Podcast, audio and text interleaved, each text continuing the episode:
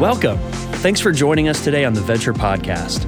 We hope this message encourages you and inspires you along your journey. Yeah.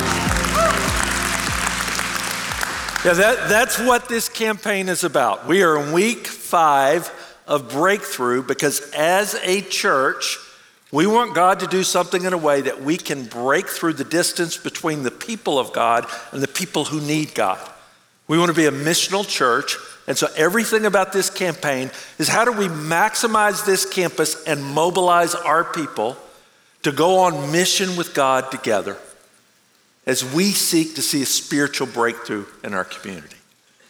I want to welcome you this morning. It's great to see everybody. It's looking really full for first service. I won't ask how many of you thought you were coming to second service. You didn't set your clocks uh, with that, but we're glad to have you here. Glad for those who are in the classic service, those of you who are watching online. As I said, we are in week five of, of a breakthrough campaign. If this is your first week, don't worry. Uh, you can catch up. I'd encourage everybody, make sure you get your breakthrough guide that we're working through this together as life groups and, and working through each of the exercises in it. And as we do it, you know, we come to this point this week where I want to talk to you about for us to see breakthrough is going to require something that you see all throughout Scripture. And when I say breakthrough, I'm not just talking about our campaign or what we want to do. One of the things we've been praying through as elders, there's kind of three prayers that we've had. One is a missional breakthrough that we just talked about. How do we reach our community? And that involves our campuses and all that's, all that's going on with it. How do we as well experience spiritual breakthrough? Many of you are praying for that in your life. There's something you've asked God for. Personal breakthrough. You know, we had everybody turn in prayer requests the first week. And we've been praying through those as leaders and as a staff. And when I look through those requests over and over again and keep praying through them, and, and see the actual things that you're up against, the things that you're praying for, the ways you want God to show up, the ways you need Him to show up. We're praying for breakthrough in that. In each of those categories, this week, I, I, just want to focus because I think if you look in Scripture, God brings His people over and over again to these places where they have to have Him show up. And He does it to stretch our faith. In fact, this week we just want to live in, in the theme of how do we experience breakthrough? You only experience it through faith. In fact, if you got your notes, you can see breakthrough always requires faith, where I'm trusting God for what I cannot see. Where God brings you to that place that you've got to trust Him for what you can't see. And as you look at that, one of my favorite chapters in the Bible is Hebrews chapter 11.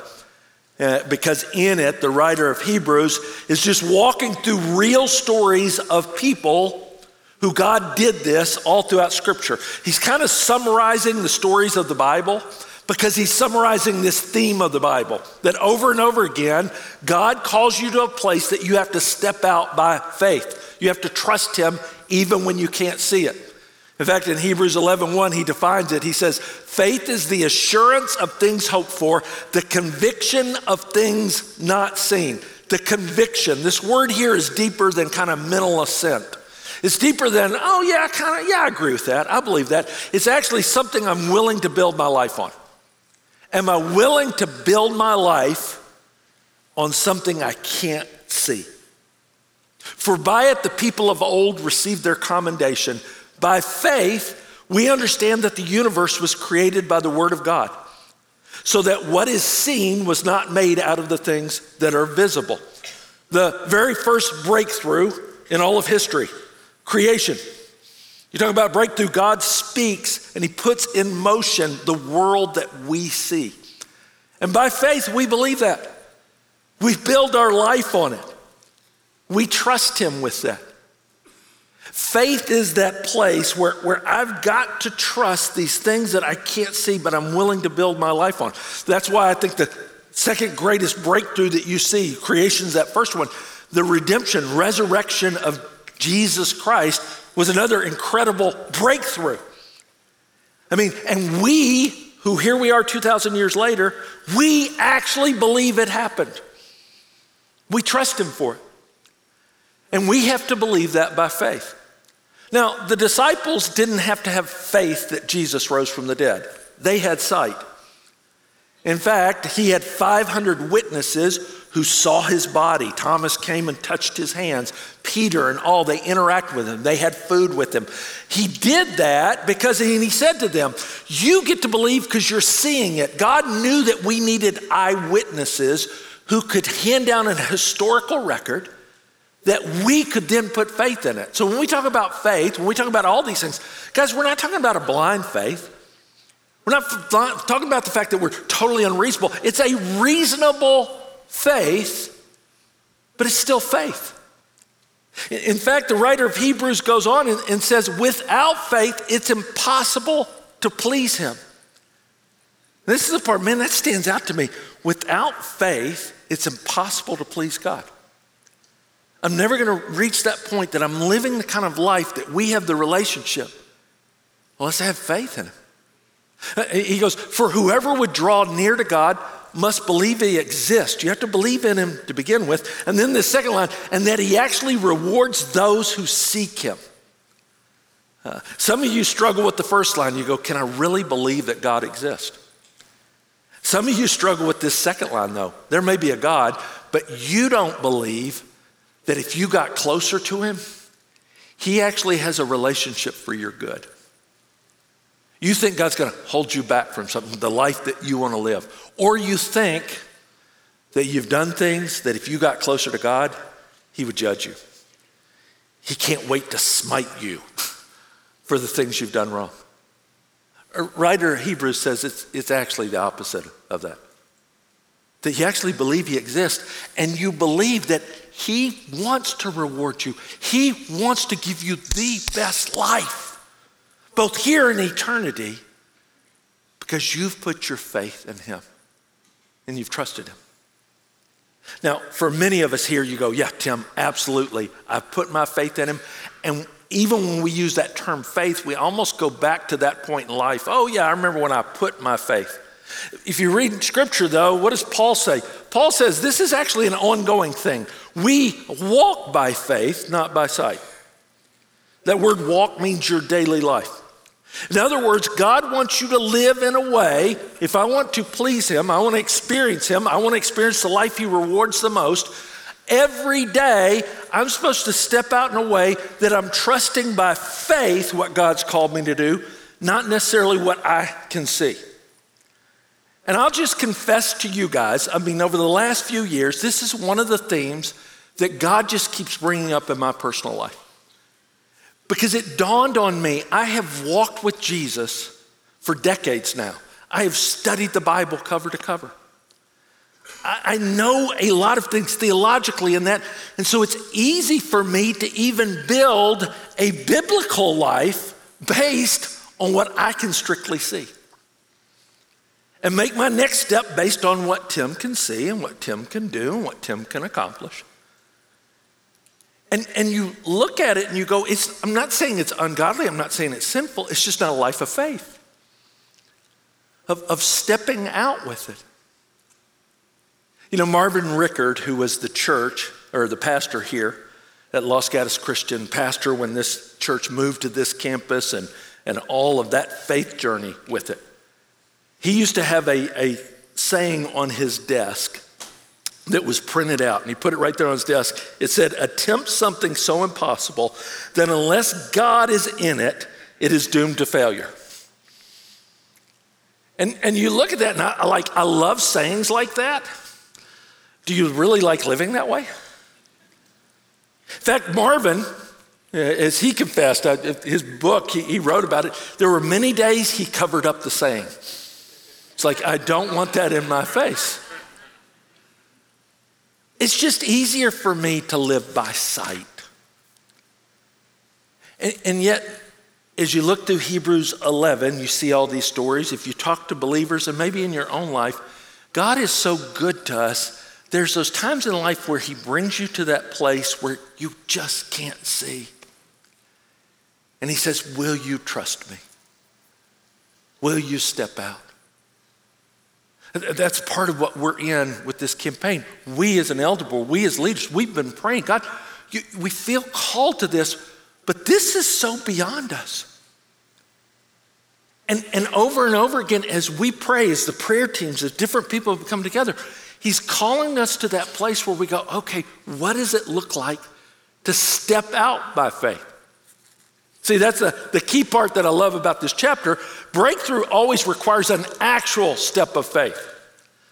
I love preaching on faith, I love talking about faith, I love examining faith. But faith actually means, oh, are you going to take a step? And if you read through Hebrews 11, he just goes through stories of people that had to take real steps, that God called him out in radical ways. The main person he covers in the chapter is the man called the father of faith, Abram, who became Abraham. And he says in verse 8, by faith, Abraham obeyed when he was called to go out to a place that he was to receive as an inheritance. He went out not knowing where he was going. By faith, he went to live in the land of promise, as in a foreign land, living in tents with Isaac and Jacob, heirs with him of the same promise. For he was looking forward to the city that has foundations, whose designer and builder is God. He says, Abraham, by faith, his first faith step was leaving his home. If you know the history of it, Abram lived in the city of Ur. Ur was one of the major capitals of the world. Ur was a great city. Back in that time, they didn't have nations as much, they were city states. And so your city was your protection. You had no, once you left your city, there was nobody to look out for you. There's, there's no traveling. If you traveled afar, you're now vulnerable to anybody who came along. Whoever's more powerful than you can take whatever they want from you. And Abram, here he is in Ur, he's living well, and God says, Hey, Abram, I got something greater for you. I want to give you this land of promise. But here's what it takes Will you trust me enough to step out? Will you leave the security of this city, of your friends, your neighbors, everything with you, your family, and just come follow me for the rest of your life. The line always, he, he went where he was going, living in a tent. And not just him, it points out Isaac and Jacob. It was this lifestyle for a few generations.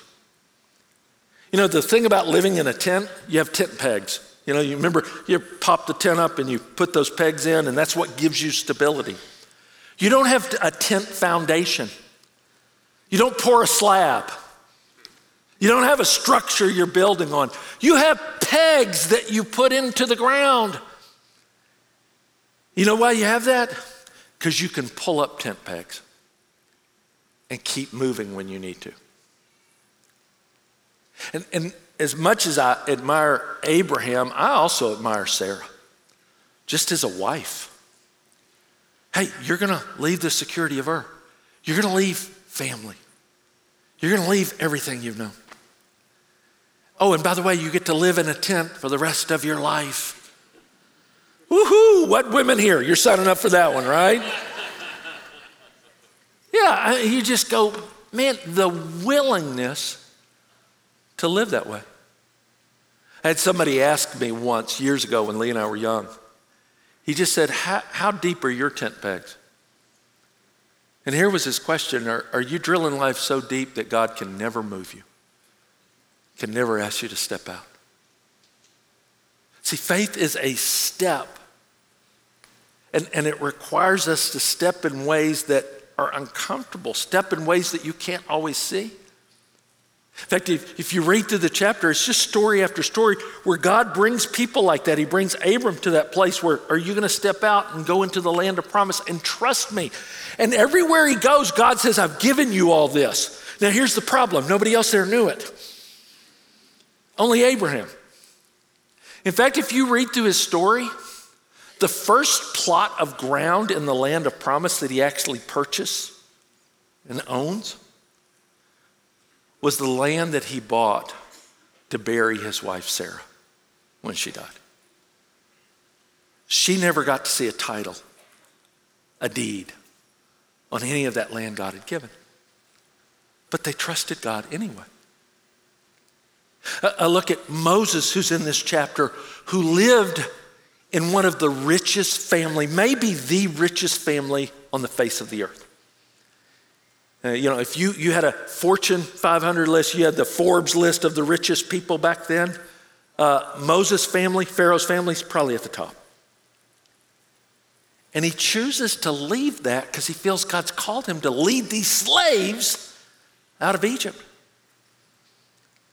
And their first stop after they get out of Egypt is this huge, massive sea in front of them and an army behind them. You talk about breakthrough. We're not even going to get through unless God shows up. But he trusted God for the impossible because it had to be a God thing. I look at Gideon, who's, who's going up against an army of over 100,000, and God says, Yeah, your army is too, too big. Whittle it down, whittle it down, whittle it down until he ends up with 300 people with him. And you go, God, this is impossible unless God shows up. David, who steps forward as a teenager, and in front of him is the greatest soldier on the planet at the time. It's massive soldier Goliath. And you're going to kill him with a rock and a sling? It's impossible unless God shows up. See, I, I love these stories. I love teaching them. I love reading them. I love telling my kids them. Oh, I don't like living them. like, of God, why, why do you, you bring me to these places and you want me to trust you so much that even if I can't see it and I can't control it, I still got to trust you to take a step. And I think one of the places we wrestle with this the most is when it comes to our finances. Because it's one of the most tangible areas of I can see this and, and I can hold on to this and find security in this. And God, can I trust you with this? Can I believe you no matter what you say? Can I trust you in that way? I think that's why we wrestle with it. I think that's why Jesus talks about it so much. I think that's why he came down to it. He goes, hey, You're going to trust. You, you either God or money ultimately is your source of security. He was so direct about that. Because it's just, it's one of the easiest things I know I personally can hold on to and find security in. And, and learning to trust God, even if He's given it to me, even if I'm to use it, but truly trusting Him in that. You know, I've, I've had moments in life where, where God's called us as a family to step out in faith and personally step out in faith. I remember one time when I was in college, um, I, I, was working and I had to put myself through college. I didn't have money for it. So every summer was vital. I would work construction. I worked for a construction company. We poured concrete. It would be long hours, but I loved overtime because that was time and a half and it would be enough money for tuition in the fall. And, and going into that summer, that spring, I was really plugged in in our college ministry. And our college pastor told me, he said, Hey, we're going on a mission trip to Greece this summer. We're going to go work at this Bible Institute. We're going to do projects there. It's going to be about three weeks long, about a month with travel. And you're going. And I'm like, I'm not going. Because I had done the math. I've, I've got three and a half months and that, a month of tuition. I will not have tuition in the fall. And I kept telling God, I can't go. You got to get somebody else to go. This, and every time I would pray about it, God would just say, Trust me, trust me, trust me. And I went on the trip. And I came back and I, I, worked the rest of the summer and I saved up the amount. And I still remember I was going to school to register for my classes and going through the enough, and I didn't have enough money. And I'm going through the line and I register and that. And the last part was the financial part where you either paid or then you could get, try to get a loan. And so I'm sitting there working out, okay, I'll have to take out a loan for this amount to cover this. And right when I'm walking toward the financial aid part of it, the admissions counselor comes running over to me. She goes, I've been looking for you. She said, Hey, there's this group that they rotate among about 10 colleges here in West Tennessee, and they give a scholarship. It's the Huguenot Society of West Tennessee. I was like, I didn't know Huguenots still existed. And they said, We got the scholarship this year and we want to give it to you. And then I looked at it. it was the amount I was short. I was like, oh, man, God, you can show up in real ways. And I went to a banquet, and there was a bunch of elderly people, and I was like, thank you, Huguenots. I don't know what you do, but thank you, you know, with that. Now, I've, I've had other times in my life. I remember when we were in seminary and we were short, and I didn't, we didn't have enough money, and, and, and we had these mailboxes, and I would go to my mailbox every day because I kept thinking, man, God, you're going to show up there. You're going to show up. And, and one day, right next to the mailbox was this sign if you wanted to get an extra job cleaning pools, you could do it. And I kept ignoring the sign because I go, God's going to show up in that box. And finally, one day, that, that we just didn't have enough money. And, and I remember praying, I was like, Lord, where are the Huguenots when I need them? And he's like, This is how I've provided now. You can do it to this work. But this is me leading you at this juncture. Here's my point in, in, different junctures, God leads, sometimes in the most miraculous ways. This church would not be on this campus apart from God leading in that way. You know, Mar- Marvin talks about the fact that some of you, especially in Classic, you were a part of this journey. This church wasn't on this campus, it was over on Dave's Avenue. And they, they had outgrown the, the campus. There was nothing they could do. They were stuck in it. He was kind of torn. What are we, you calling us to do? And then they discovered that Western Microwave, this, these buildings had all been part of that, that it was for sale. And they came and it was 1.55 million. 1,550,000. And as they looked at it, they thought, okay, if we sell what we have, and they asked everyone to give sacrificially, they were able to raise 850,000. They were 700,000 short. And so they just kept praying. And for 18 months, they were praying. And one of the elders went all over the country, went to Canada, went anybody that would loan the church the 700,000. And, and as Marvin talks about it during that whole time, they were thankful they had the time. Nobody else wanted the campus. Until the Friday afternoon came when they got a call from the real estate agent. And they said, We have a cash offer in hand for this campus for more than you guys are even trying to raise. And we're going to sell it today. And Marvin asked him, he said, Would you just give us till Monday morning? That's all I'm asking is till Monday morning. And they said, All right, we'll give you till Monday. I don't know what you're going to do. They called the last few banks that Friday afternoon that were even considering it, and they all turned them down. On Saturday morning, Marvin was up praying. He called, there several elders who were over at a conference at Mount Hermon. He called them, he said, You guys pray. God's got to do something. He went to call someone else, and as he was picking up the phone, somebody had already called him. And he said, Hello? And this gentleman said, You don't know me. My name's Mr. Coleman. I've heard you need to borrow some money. Tell me why.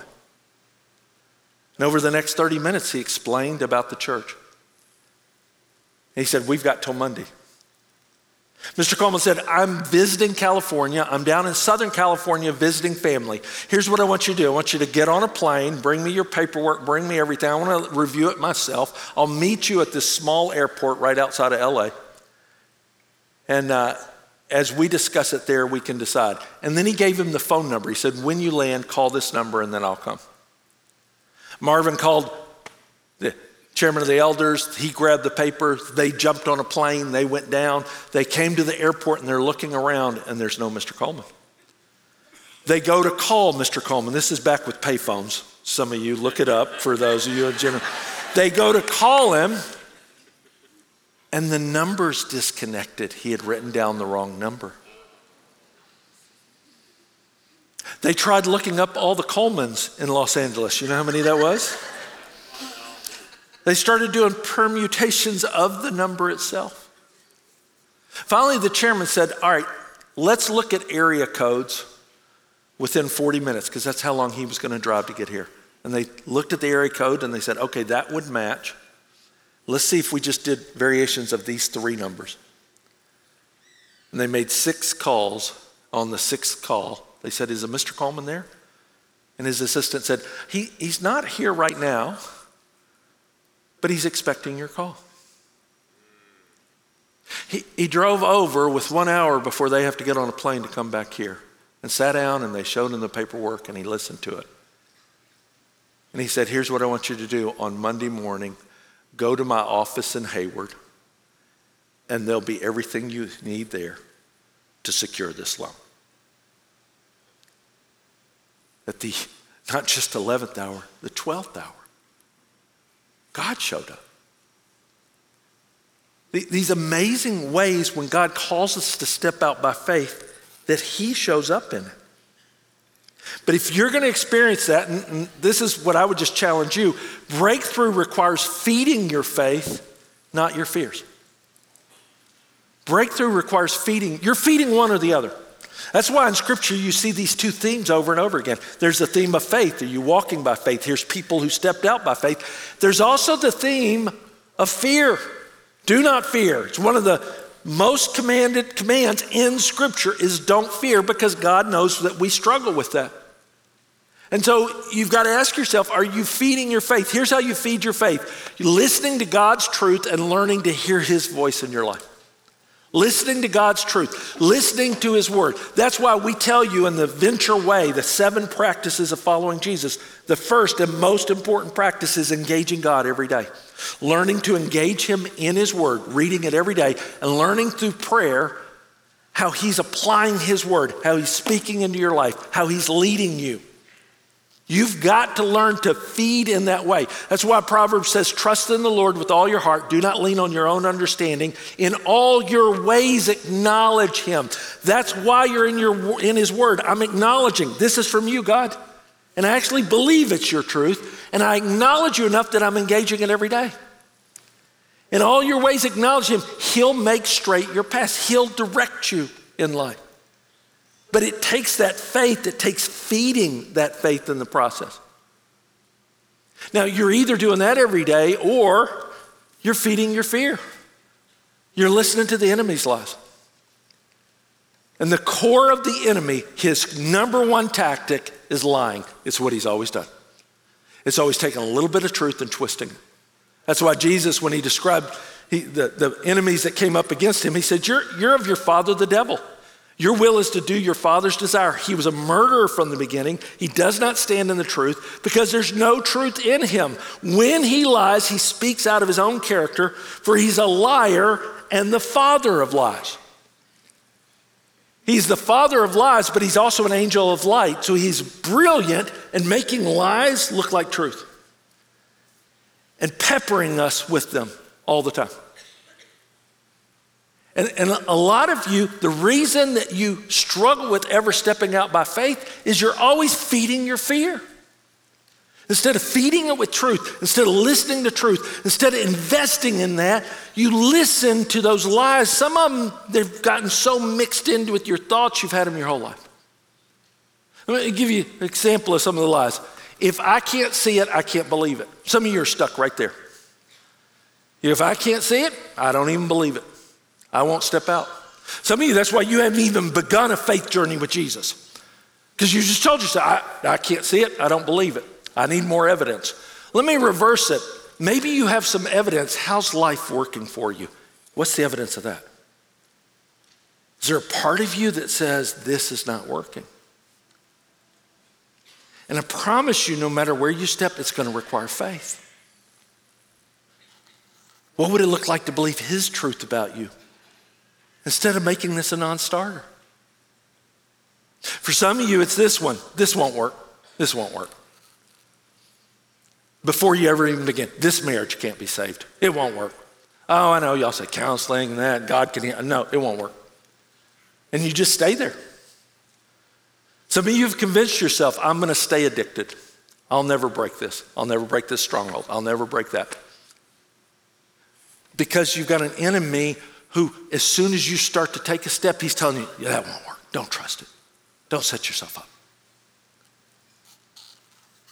For some of us, and this is a big one that I, I get caught up in, it's all on me. It's all on me. I've got to do it. I've got to carry it. I mean, I, going into this campaign, I can't tell me I'll wake up in the night and there's times I'm like, okay, God. And then every so often God breaks through my lies and fears he says, Seriously, Tim, it's on you? You think you can do this? Why don't you give it to me? So, some of you, you stay afraid all the time because you think your kids are all on you. And every choice they're going to make in life, oh, it's on me, I got to fix it. And that just keeps you fearful and worried all the time. Some of you, when, when you think about a next step, it, it, when it's all on you, it's got to be a life you can control. And boy, that can wear you out. My security is based on my resources. Oh man, I can do this as well. Where I feel secure based on what I have. And so I've got my plan and all of it with it. And, and, as I say that, you go, well, Tim, is it wrong to have a plan? Is it wrong, especially financially? Of course you're supposed to have a plan. In fact, one of the things I love in this church, we have such godly financial planners who come here. And they work with people every day to have a plan so they can honor God with those resources. And I would encourage you, if you want one to talk to, let me know. We have so many here that they've made that their life work because they want people to be free in these areas. That's why they're doing it. And you would do well to listen to them. But just do this when you're planning, plan like God's going to actually be there too. And at the end of the day, your security is not the resources, it's Him. For some of you, here's the lie that you hear over and over it's hopeless for me. Yeah, Tim, this may be true for other people. Yeah, Tim, God can work in other people's life. Yeah, Tim, God wants to reward other people. But you have so convinced yourself that you're kind of outside of God's favor, what God can do, that you think it's hopeless for you. And, and part of what breaks my heart, we have a whole generation of young people that the enemy keeps bombarding that lie and the levels of hopelessness. You know, one of my favorite things in this whole series, we've been hearing these breakthrough stories. Uh, I, I, want you to hear one of my favorites because it's, uh, it's one of my favorite people. It's Alicia Gibson. You see her on the stage here a lot. She's over all of our connection ministry and uh, the joy of working with her, but hearing how God broke through in her life. Let's watch this together. I think the biggest example of breakthrough in my life was early on in my mental health journey and coming to the Lord. There was a moment when I was 17 um, that was kind of the turning point for my whole story and my faith in general. I'd been in this place of um, just really deep depression. I was dealing with like uh, suicidal ideation and self harm and all of this kind of stuff. And really didn't feel like God saw me in that place. It was Christmas morning, and I was so depressed that I could not sit up. So I'm just like laying in my bed, and I turned on the radio, and there was a pastor who was talking about Luke 1. Zechariah, John the Baptist's dad, like has this prophecy that he speaks over his son as the one who's going to come before Jesus and kind of prepare the way for Jesus. And I had never heard the passage of Luke 1, 78 through 79 before. But as I heard it, it was like something just clicked, and the passage says, Because of God's tender mercy, the morning light from heaven is about to break upon us, to bring light to those who sit in darkness and in the shadow of death, and to guide us to the path of peace. And that was the moment that I was like, Oh, like, Jesus came for the darkness of the world, but he also came for the darkness that I'm sitting in right now. And that light is for me. It didn't fix anything. Like I was still dealing, I still dealt with, I still deal with mental health struggles today, but it changed my understanding of Jesus didn't just come to save me from my sin, he came to save me from my suffering as well. Venture has very much been our family. I was 20 when I moved out, recently married, had no idea what I was doing in life, totally new to the Bay Area. And the community at Venture has just really been our people um, since then. I'm especially excited about just the young women at Venture, 20s and 30s women at Venture. This is a really important time, even in the Bay Area, for women our age and in our different spheres of life that we're in to really have a solid understanding of what we believe about God, of our knowledge of the Bible. And so, any opportunity to be equipping, we have so many hungry people, like people who really want to know the Word, who really want to know uh, the truth. And it's fun to be able to be a resource to hopefully feed those people. I think the connection with God and money was not something I'd really thought too much about as a kid. I'd been in church and I'd heard about tithing plenty. Being in Southern Baptist churches, inevitably you do hear about tithing. They're not scared to talk about that. But I don't think I understood the heart behind it. It was more of the religious kind of this is just something you do. My family struggled financially a lot as I was growing up, and the church community that we were a part of, especially when I was in like late middle school, early high school, was one of the big things that got us through. So our small group, they literally like paid our heating bill at certain points in time. They would show up with groceries and like fill up our garage. They were like a big piece that kept us going. Um, and I think that shifted it for me. And at that point, it wasn't about like the tithing piece, it was about the generosity piece and kind of what Acts, the Church of Acts does, where they give what they have in order to help those who don't have. And so I kind of was on the receiving end of that growing up more than anything. And that shaped my understanding, I think, of giving. When Shep and I were early on in our marriage, I think we'd been married for maybe like a year or something. We were in like a little tiny studio apartment and doing the whole, you know, young young married kids thing. We're like hanging in, but we weren't feeling super comfortable or anything. And we'd already been through kind of a difficult phase. Both of our cars had broken down at the same time that I'd left a job, and it was just this whole thing. And we'd recovered, and we're finally feeling like, okay, we're we're kind of back on track. Things are okay. And I went to Bible study. She's kind of talking about those people who are wealthy. Just kind of growing up the way I did, I automatically disqualified myself. I'm like, well, this doesn't apply to me.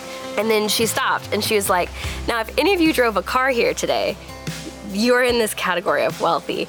And I was like, oh shoot. And I guess I hadn't really thought about even being in a little studio apartment, even having a car that was the same car I've driven since high school. Those put me in like still the way wealthy compared to so much of the world. And so I was very convicted by that and the fact that I'd been living with kind of a victim mentality for so long. Pretty quickly after that, I got a bonus from my job that I was not expecting. Automatically, my first thought was, okay, well, we got out of this kind of rough patch financially. And now this is something that we can kind of just like store away and keep for the next time something goes wrong. I felt with all of those things that God was like, no, actually, I, I want you to give all of it away. And we argued about it, me and God, for a while. I just felt, in some ways, it felt foolish, and in some ways, it just felt like kind of the sacrifice of comfort and the sacrifice of self reliance in a lot of ways, because I can rely on myself if I keep this little bonus and things go wrong. I couldn't shake the feeling that I was supposed to, to give it. So we ended up giving the whole bonus. It was scary, but also I kind of felt like, okay, good, God's gonna leave me alone about it now. um, I honestly felt a lot of peace about it. It felt more meaningful than it would have, I think, if it had just gone into the savings account. And that was, you know, about eight years ago. And I haven't, I haven't needed that little bonus to come back. You know, um, God's continued to provide in other ways. There was like a deeper sense of peace and meaning, I think, which is the main thing that I got from it. Even just the idea of whatever I was giving was going towards something that was bigger than just me. I think it's easy to get in a headspace where we don't even realize that we're making these things about us. And so sometimes even just the sacrifice of giving, and I think the sacrifice of giving away the bonus was kind of like forced me to take my eyes off of myself and look around me and look at oh, what what other things might God be wanting to do with the resources that he's giving me. The scene from Indiana Jones when he's got to like walk out on the invisible bridge, he can't see the bridge. He's just got to know it's there. And so he kind of takes the first step and then his foot lands on something that he couldn't see. I think that's probably the best way to describe it because you really aren't stepping onto something that you can see. But I do think that any time that I have stepped out and chosen to be obedient, there is a depth of growth that has come, partially from trust, but also from kind of the maturity that comes with just choosing to do what God asks you to do. I'm Alicia Gibson, and I want to see breakthrough for the women at Venture. Yeah, isn't that awesome to hear her story? I, I just I, I love her journey of how God broke through in a time in her life she desperately needed, and she kept walking by faith in that. So, how do we do that? Let me close out with just a few points because, again, this is one of those topics I love preaching about. It's uh, how do you have a Monday morning step of faith? And, and the key on it is breakthrough requires living forward, not backward. As, as Alicia said, man, she realized she was living in a victim mentality.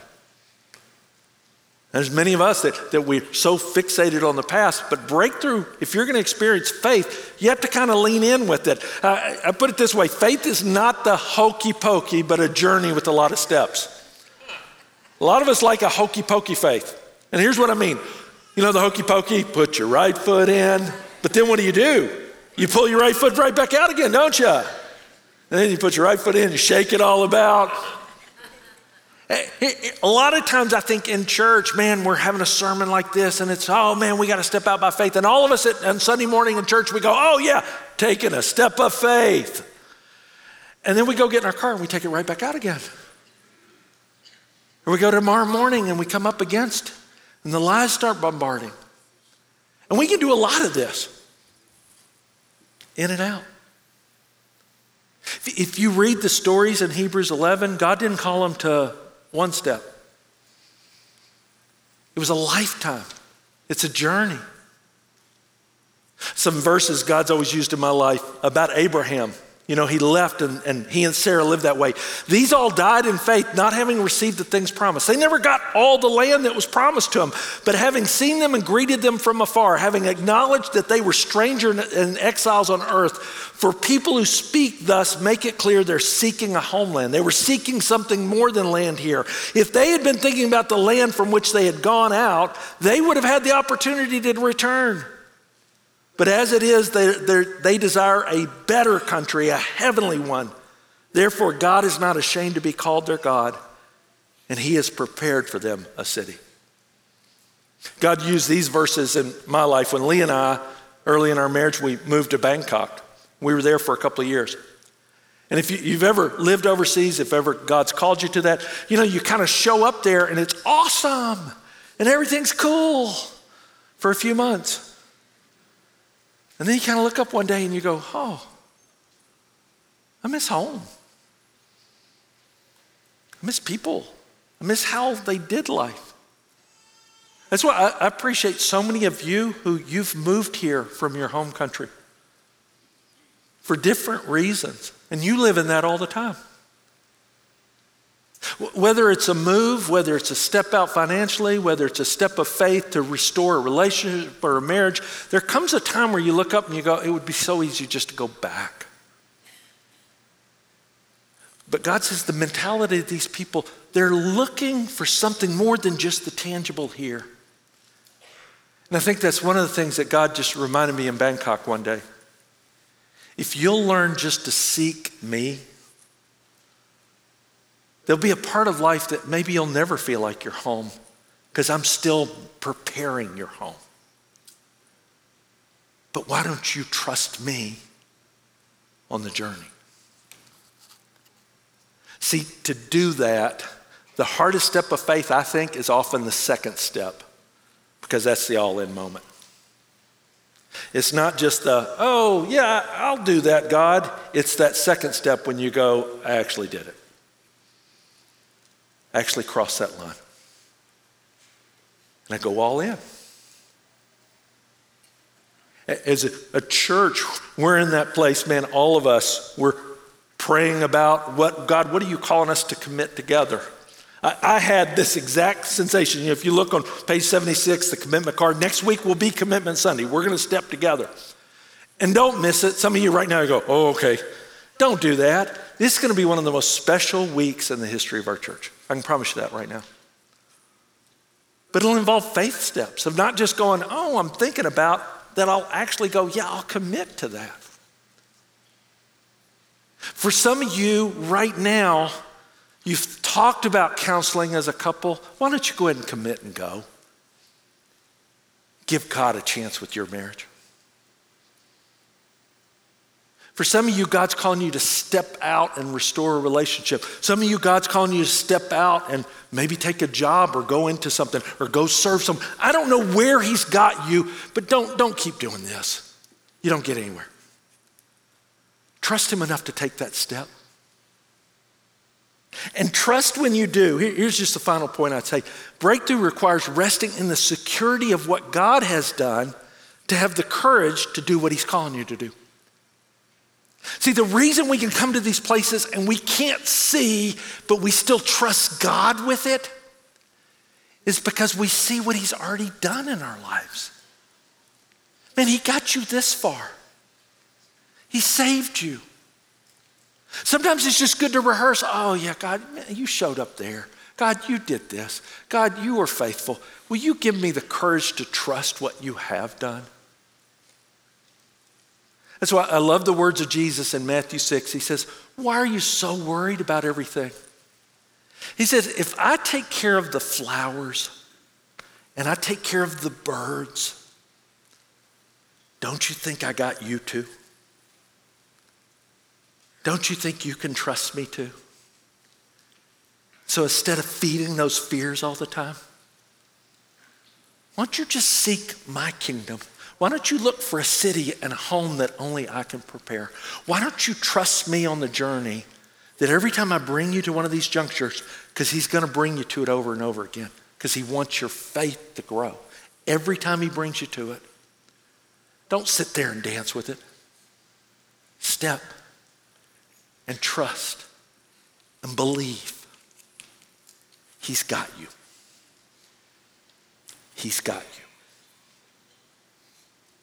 Let's pray. Father, we thank you. We thank you that you love us enough that you don't let us just settle into life the way that we are so prone to do. That you love us enough that you want to stretch us and you bring us to those places where we have to trust you where we have to step out and we have nobody else but you. Lord, all throughout this room, in the classic service, people watching this online, there are people that you've called them to take a faith step. I don't know what it is, but you do. For some, it's a faith step of a relationship with you. I pray that right now they would trust you and believe. For some, it's a faith step of restoration. I pray they would trust you and believe. For some, it's a faith step financially. For us as a church, we're at this place of a, a, faith step, of a commitment, of stepping forward. Lord, my prayer in this whole journey has been that just people would hear from you and that we would just trust you and do what you say. Lord, we thank you that we can rest in the security of what you've done in our lives. And from it, we find courage to, for what you're calling us to do. We can do that because of Jesus, in whose name we pray. Amen. We hope today's message encouraged you in your journey of faith. To keep up with the latest messages and what's happening, make sure to subscribe to this podcast and visit venture.cc.